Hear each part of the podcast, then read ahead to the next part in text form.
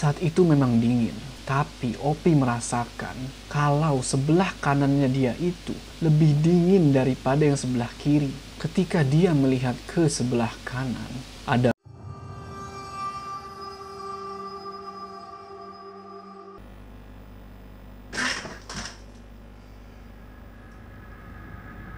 Assalamualaikum teman-teman, balik lagi sama gue Jo. Semoga kalian semua yang menonton video ini diberikan kesehatan, dilancarkan rezekinya, dan dimudahkan segala urusan-urusannya. Kembali lagi di pendakian horormu, dimana di segmen ini gue akan menceritakan kisah-kisah horor pendakian yang bersumber dari kalian. Dan pada cerita kali ini, yang punya cerita sengaja menyamarkan nama-nama orang dan nama tempat, karena ada hal yang orang lain gak boleh tahu.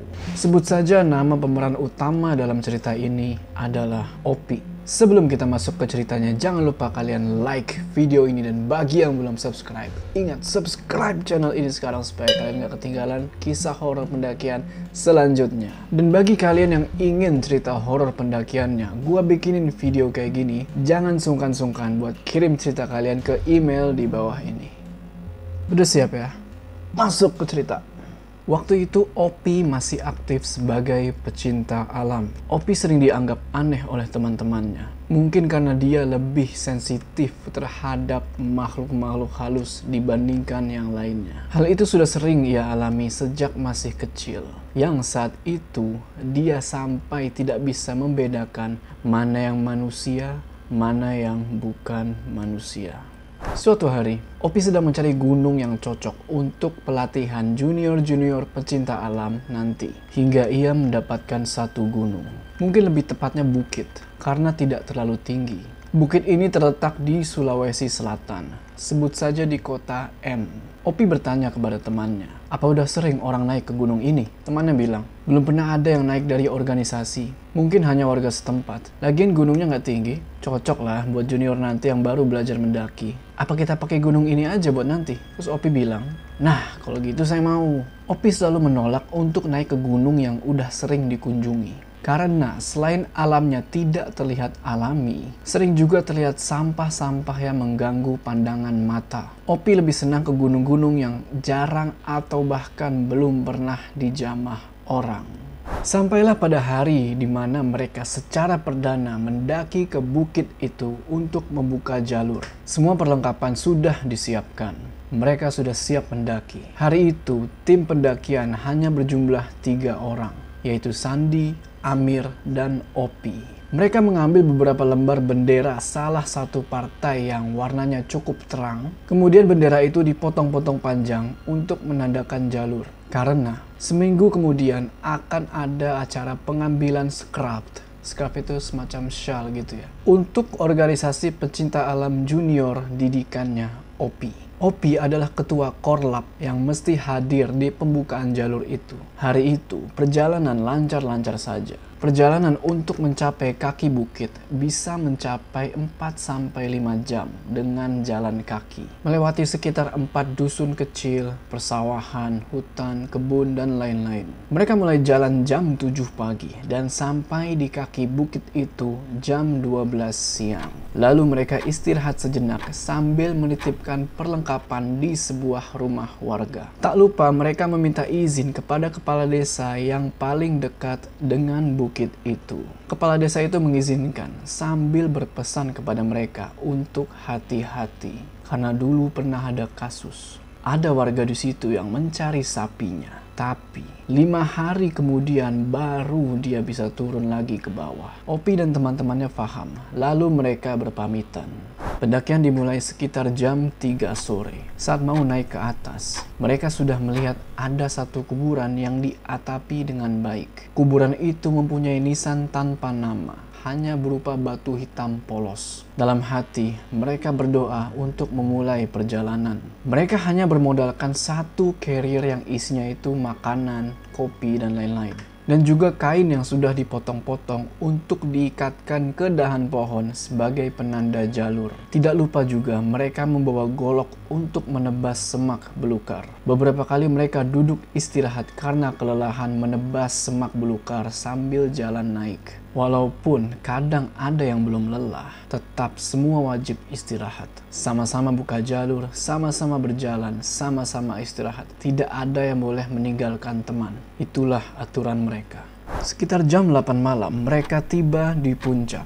Opi merasa diterima baik oleh bukit itu. Mereka pun membangun tenda, ngobrol-ngobrol, ngerokok, ngopi-ngopi, segala macam. Dan memilih untuk tidak tidur. Karena cuaca saat itu lumayan cerah. Awalnya, pendaki pasti paham bagaimana indahnya langit pada saat malam hari. Tapi, sekitar jam 12 lewat, ada yang aneh. Ketika Sandi mau pamit untuk kencing, dia berjalan menuju ke arah jurang. Dan tidak lama, ia memanggil Opi dengan nada yang aneh. Pi.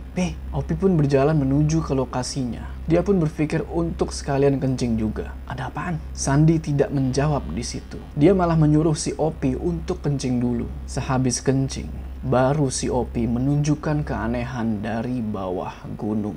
Yang kira-kira itu adalah jalur mereka naik tidak jauh dari kuburan yang tadi. Jauh terlihat di bawah, tapi sangat jelas. Itu seperti obor yang banyak. Lebih dari 10 titik api. Yang sepertinya bergerak acak mondar-mandir tidak jelas, tapi hanya berputar-putar di situ saja. Sandi berpikir kalau itu warga yang mau naik. Ya mungkin mau bantu mereka lah atau mau sekedar menemani. Opi terus memperhatikan pola api itu. Api itu benar-benar tidak mengarah ke atas, hanya berputar-putar di situ saja. Sandi teriak, "Aman Pak, aman." Dia masih yakin kalau itu warga. Opi langsung minta Sandi untuk diam. Dan menyuruhnya untuk kembali ke tenda menemani Amir. Saat itu Opi yakin kalau dia melihat salah satu dari api itu padam sendiri. Tidak seperti ditiup atau meredup, tapi langsung padam begitu saja. Kayak Opi berpikir kalau itu warga paling nanti balik sendiri. Tapi itu tidak mungkin karena itu bukan warga.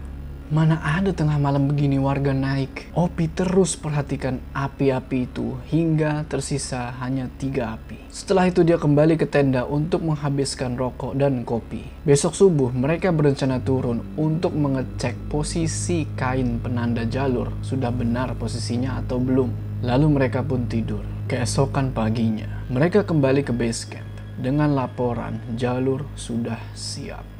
Seminggu kemudian. Semua junior pun berkumpul untuk melakukan perjalanan menuju ke kaki bukit itu. Di situ Opi sadar kalau dia benar-benar harus waspada. Dia berdoa kepada Allah agar bisa lebih sensitif. Karena dia bertanggung jawab atas nyawa 20 orang junior yang baru pertama kali melakukan perjalanan di alam liar. Mereka mulai perjalanan sekitar jam 4 sore dari pinggir jalan utama atau jalan raya. Setelah di-drop oleh kendaraan yang mengantar mereka. Harusnya mereka jalan dari jam 2 siang. Tapi karena ada beberapa teman yang telat datang karena ada suatu urusan, makanya perjalanan baru dimulai sore hari. Di perjalanan, Opi dan satu orang temannya, sebut saja namanya Adi, mereka berdua menjadi leader. Mereka jalan berdua secara beriringan. Hari pun sudah gelap. Opi memegang senter dengan badik di pinggang. Dan si Adi dengan badan yang cukup besar memegang golok yang sudah keluar dari sarungnya. Mereka harus waspada. Konon kata warga, di jalur ini kadang ada perampok karena lumayan sepi. Sandi dan Amir bertugas sebagai sweeper di sini. Di dalam perjalanan, mereka mulai mendapatkan beberapa gangguan. Opi dan Adi melihat ada kuda yang tubuhnya setengah. Setengah di sini maksudnya adalah bagian tengah badan kuda sampai ke belakang itu ada di pinggir jalan. Sedangkan bagian tengah ke kepala itu masuk ke semak-semak. Spontan Opi mengarahkan senternya ke belakang. Seraya memberikan aba-aba untuk stop. Setelah itu, ia kembali mengarahkan senternya ke arah kuda tadi lagi. Tapi, kuda itu sudah hilang. Opi dan Adi berjalan menuju ke tempat kuda tadi berada. Saat diperiksa di sekitarnya, sama sekali kosong. Jejak kaki kuda pun gak ada. Kalau itu kuda beneran, sudah pasti terdengar langkahnya. Perjalanan pun dilanjutkan. Opi menganggap masalah kuda tadi hanyalah kode. Seperti penyambutan gitulah untuk mereka. Tiba-tiba, hujan mengguyur dengan deras disertai dengan angin yang kencang. Lampu badai mereka tiba-tiba rusak. Dan salah satu lampu yang lain meledak Lampu badai itu terbilang masih baru. Baru 2 kali pakai malah. Kenapa tiba-tiba rusak? Opi meminta semuanya untuk duduk, kecuali ada beberapa orang yang berdiri. Mereka pun mulai memperbaiki lampu badai itu. Di situ Opi melihat satu teman perempuannya, sebut saja namanya Lisa, sedang tertunduk. Tangan menutupi matanya, sambil sesekali melirik ke arah kanannya Opi. Saat itu memang dingin.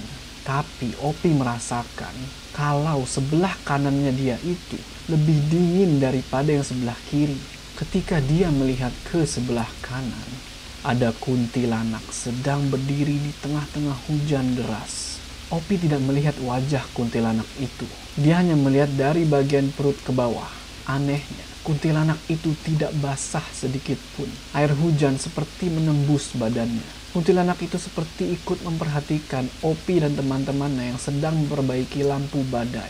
Opi hanya senyum ke Lisa sambil memberikan kode untuk tetap tenang. Takut kalau diteriak dan membuat panik satu tim. Karena itu bisa mengacaukan mental junior. Sebelum lanjut, Opi berpesan, apapun yang kalian lihat, pokoknya sebisa mungkin tenangkan diri. Mereka pun melanjutkan perjalanan ke kaki bukit. Selama perjalanan, mereka hanya diganggu suara-suara dan sekelebat-sekelebat bayangan. Jam 9 malam, akhirnya mereka sampai di kaki bukit. Mereka beristirahat di sebuah lapangan yang dikelilingi oleh pohon-pohon lebat dengan tinggi kurang lebih 2 meter. Tidak mungkin mata bisa melihat keluar dari lapangan kecil itu. Mereka pun memasang tenda di situ. Hujan saat itu sudah reda. Opi memanggil Lisa dan menyuruhnya untuk mengatakan apa yang sebenarnya terjadi. Sengaja si Opi minta cerita supaya si Lisa bisa sedikit lega. Dia takut kalau si Lisa simpan sendiri, dia nanti malah jadi ketakutan sendiri. Lisa bilang kalau ada kunti di samping Opi berdiri tadi. Opi yang sudah tahu malah menertawakan hal itu sambil bercanda agar Lisa tidak tegang lagi. Opi bilang kalau si kunti itu sudah tidak ada. Dia memang hanya di sekitar situ saja. Karena wilayahnya hanya di sekitar situ. Tiba-tiba terdengar suara aneh. Ada suara 2 ekor kuda yang sedang berlari. Sangat jelas itu 2 ekor. Opi tetap berusaha bercanda. Dia bilang, itu kudanya siapa jam segini? Sandi langsung menimpali. Jangan dibahas woy. Hari itu Opi sempat diingatkan oleh bapak-bapak warga sekitar kalau di situ itu masih wilayahnya si kuda. Tapi kuda-kuda itu baik kok, pikir Opi. Mau baik atau tidak, tetap saja bakalan bikin para junior panik. Gimana enggak, orang lapangan sekecil itu terdengar ada kuda yang mengelilingi. Opi lantas berdiri lalu berjalan menuju ke pintu keluar lapangan itu. Tapi langsung dipanggil oleh warga sekitar yang sedang menemani. Dia adalah seorang pemuda yang menginfokan tentang bukit ini kepada Sandi. Pemuda itu lari menuju Opi sambil berbisik untuk tidak keluar. Katanya kuda itu penjaga wilayah itu. Opi bilang, tenang, saya tidak akan keluar. Hanya sampai pintu untuk memastikan itu sebenarnya apa. Pemuda itu pun mengizinkan. Opi pun duduk di depan pintu keluar. Tapi anehnya, suara kuda itu memang jelas mengitari lapangan itu. Lebih-lebih saat melintas di depan Opi. Tapi dilihat dengan mata telanjang, tidak ada seekor kuda pun yang lewat. Opi mencoba untuk berkomunikasi lewat batin untuk meminta izin kepada penunggu di sekitar situ. Tidak lama, suara langkah kuda itu hilang.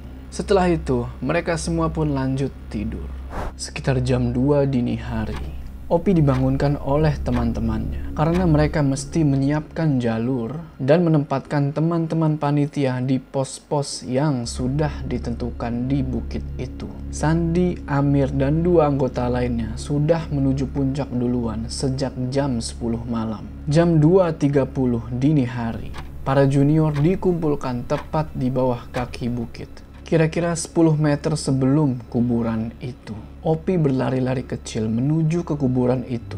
Lalu berdiri di samping kuburan itu sambil menyorotkan senternya ke arah kuburan itu. Dia lalu bilang, kalian semua, lihat ini. Jangan sesekali sombong atau menganggap remeh sebuah tempat yang kalian datangi. Kalian naik dengan wajah yang tunduk turun pun dengan wajah yang tertunduk. Ada hal yang kalian tidak pahami. Mungkin kuburan di samping saya ini bisa menjelaskan. Paham? Semua pun teriak, paham.